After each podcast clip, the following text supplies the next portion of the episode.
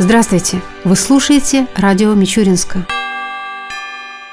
Завтра, 4 ноября, в России будет отмечаться День народного единства. В связи с тем, что праздник приходится на субботу, положенный по закону выходной переносится на понедельник. Таким образом, отдых продлится три дня – субботу, воскресенье и понедельник. Помимо этого, рабочий день сегодня должен быть сокращен на один час, так как он, согласно Трудовому кодексу, считается предпраздничным.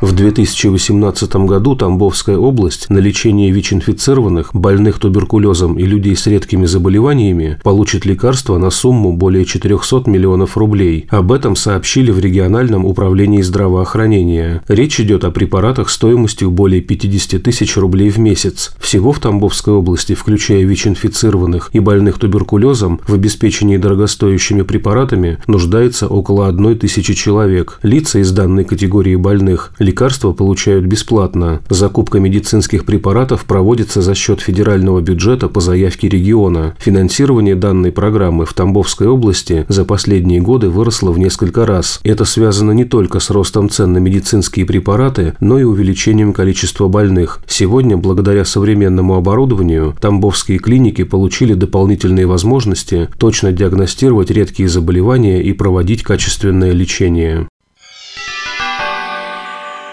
к другим темам.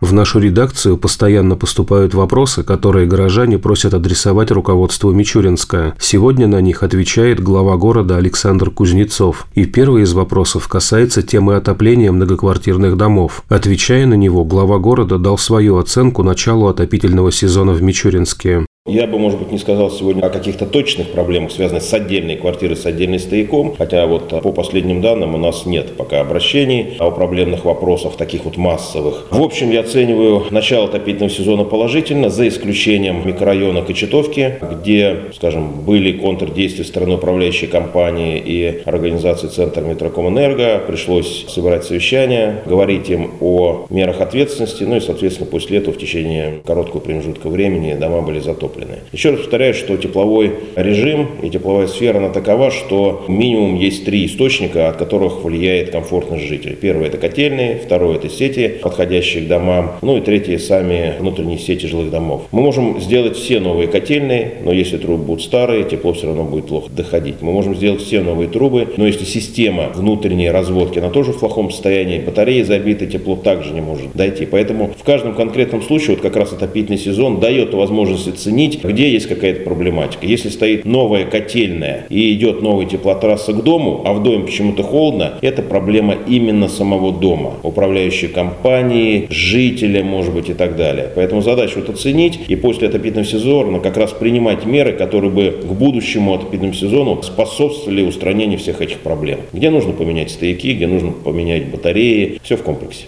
Следующий вопрос затрагивает тему ремонта дорог. К сожалению, в этом году бюджет областной и городской в том числе был значительно уменьшен в части дорог. Но хочу сказать, что именно на асфальтировании дорог город Мичуринск не получил ни одного рубля. Поэтому мы постарались немножко выйти из этой ситуации и отторговали в счет лимитов 2018-2019 года контракт на ремонт 14 дорог на территории города, которые должны были бы быть сделаны именно в этом году, в 2017 по договоренности с потенциальным, скажем так, подрядчиком подрядчиком. Сам контракт официально юридически заканчивается в 2019 году. То есть, по идее, подрядчик может спокойно ремонтировать дороги в 2017, 2018 и сдавать их в 2019 году. Из-за серьезной болезни руководителя компании, который до сих пор на сегодняшний день лежит в больнице и пока не принимает каких-либо решений, работы у нас по дорогам затормозились, и максимум, что мы сделали, это грейдирование тех дорог, которые были заявлены. Поэтому, к сожалению, в этом году продолжение асфальтирования и в рамках вот э, тех причин, о которых я сказал, и в рамках уже изменения климатического сезона уже продолжены работы не будут.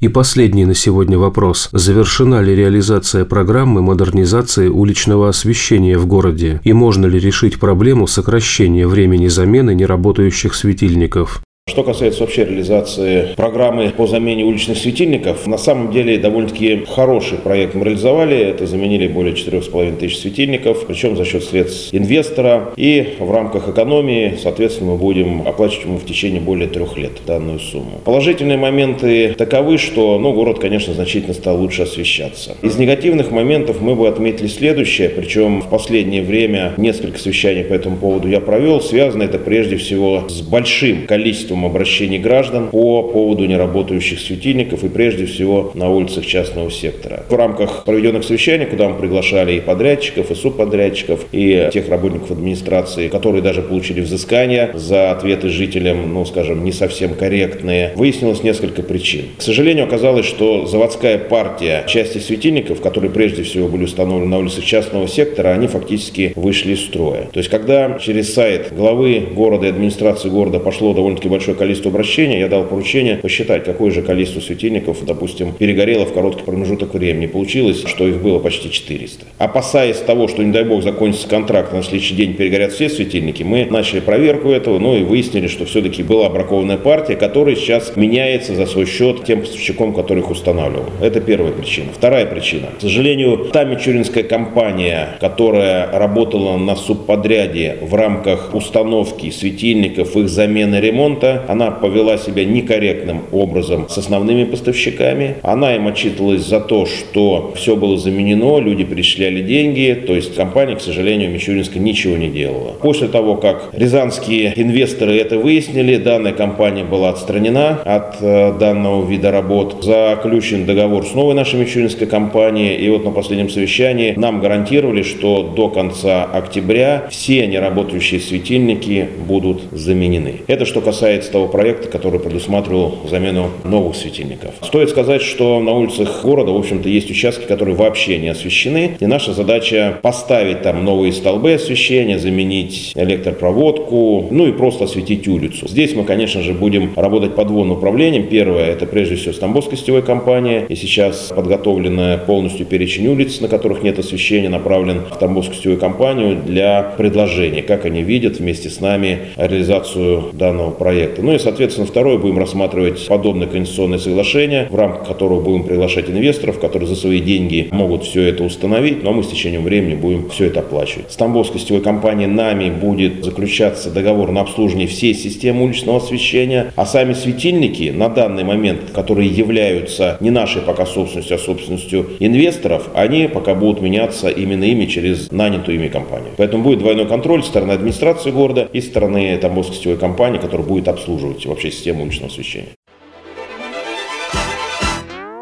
Объявление.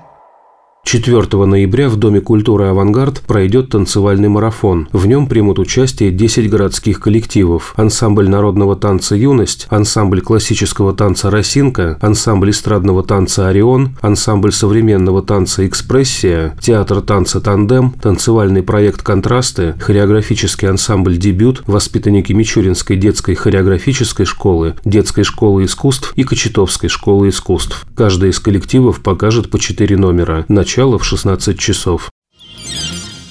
В Мичуринске продолжает свою работу Государственное юридическое бюро, которое в соответствии с законом Тамбовской области оказывает услуги малоимущим гражданам, инвалидам первой и второй групп, ветеранам Великой Отечественной войны и другим льготным категориям населения. Для получения юридической помощи при себе необходимо иметь паспорт и документы, подтверждающие льготный статус. Специалисты Государственного юридического бюро ведут прием по адресу Первомайский участок 7А в помещении многофункционального центра предоставления услуг населению с понедельника по пятницу с 8 до 16 часов, а также на улице Революционной 52 в будние дни с 8.30 до 17.30. Консультацию о порядке и видах оказываемых юридических услуг можно получить получить по телефонам 9 40 83 и 5 16 36.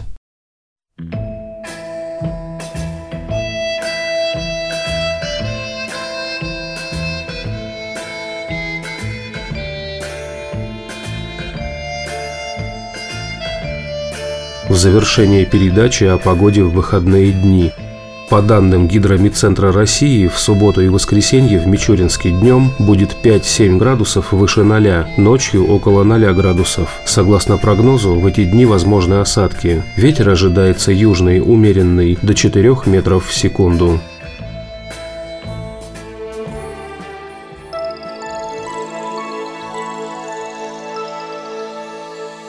Передача радио Мичуринска окончена.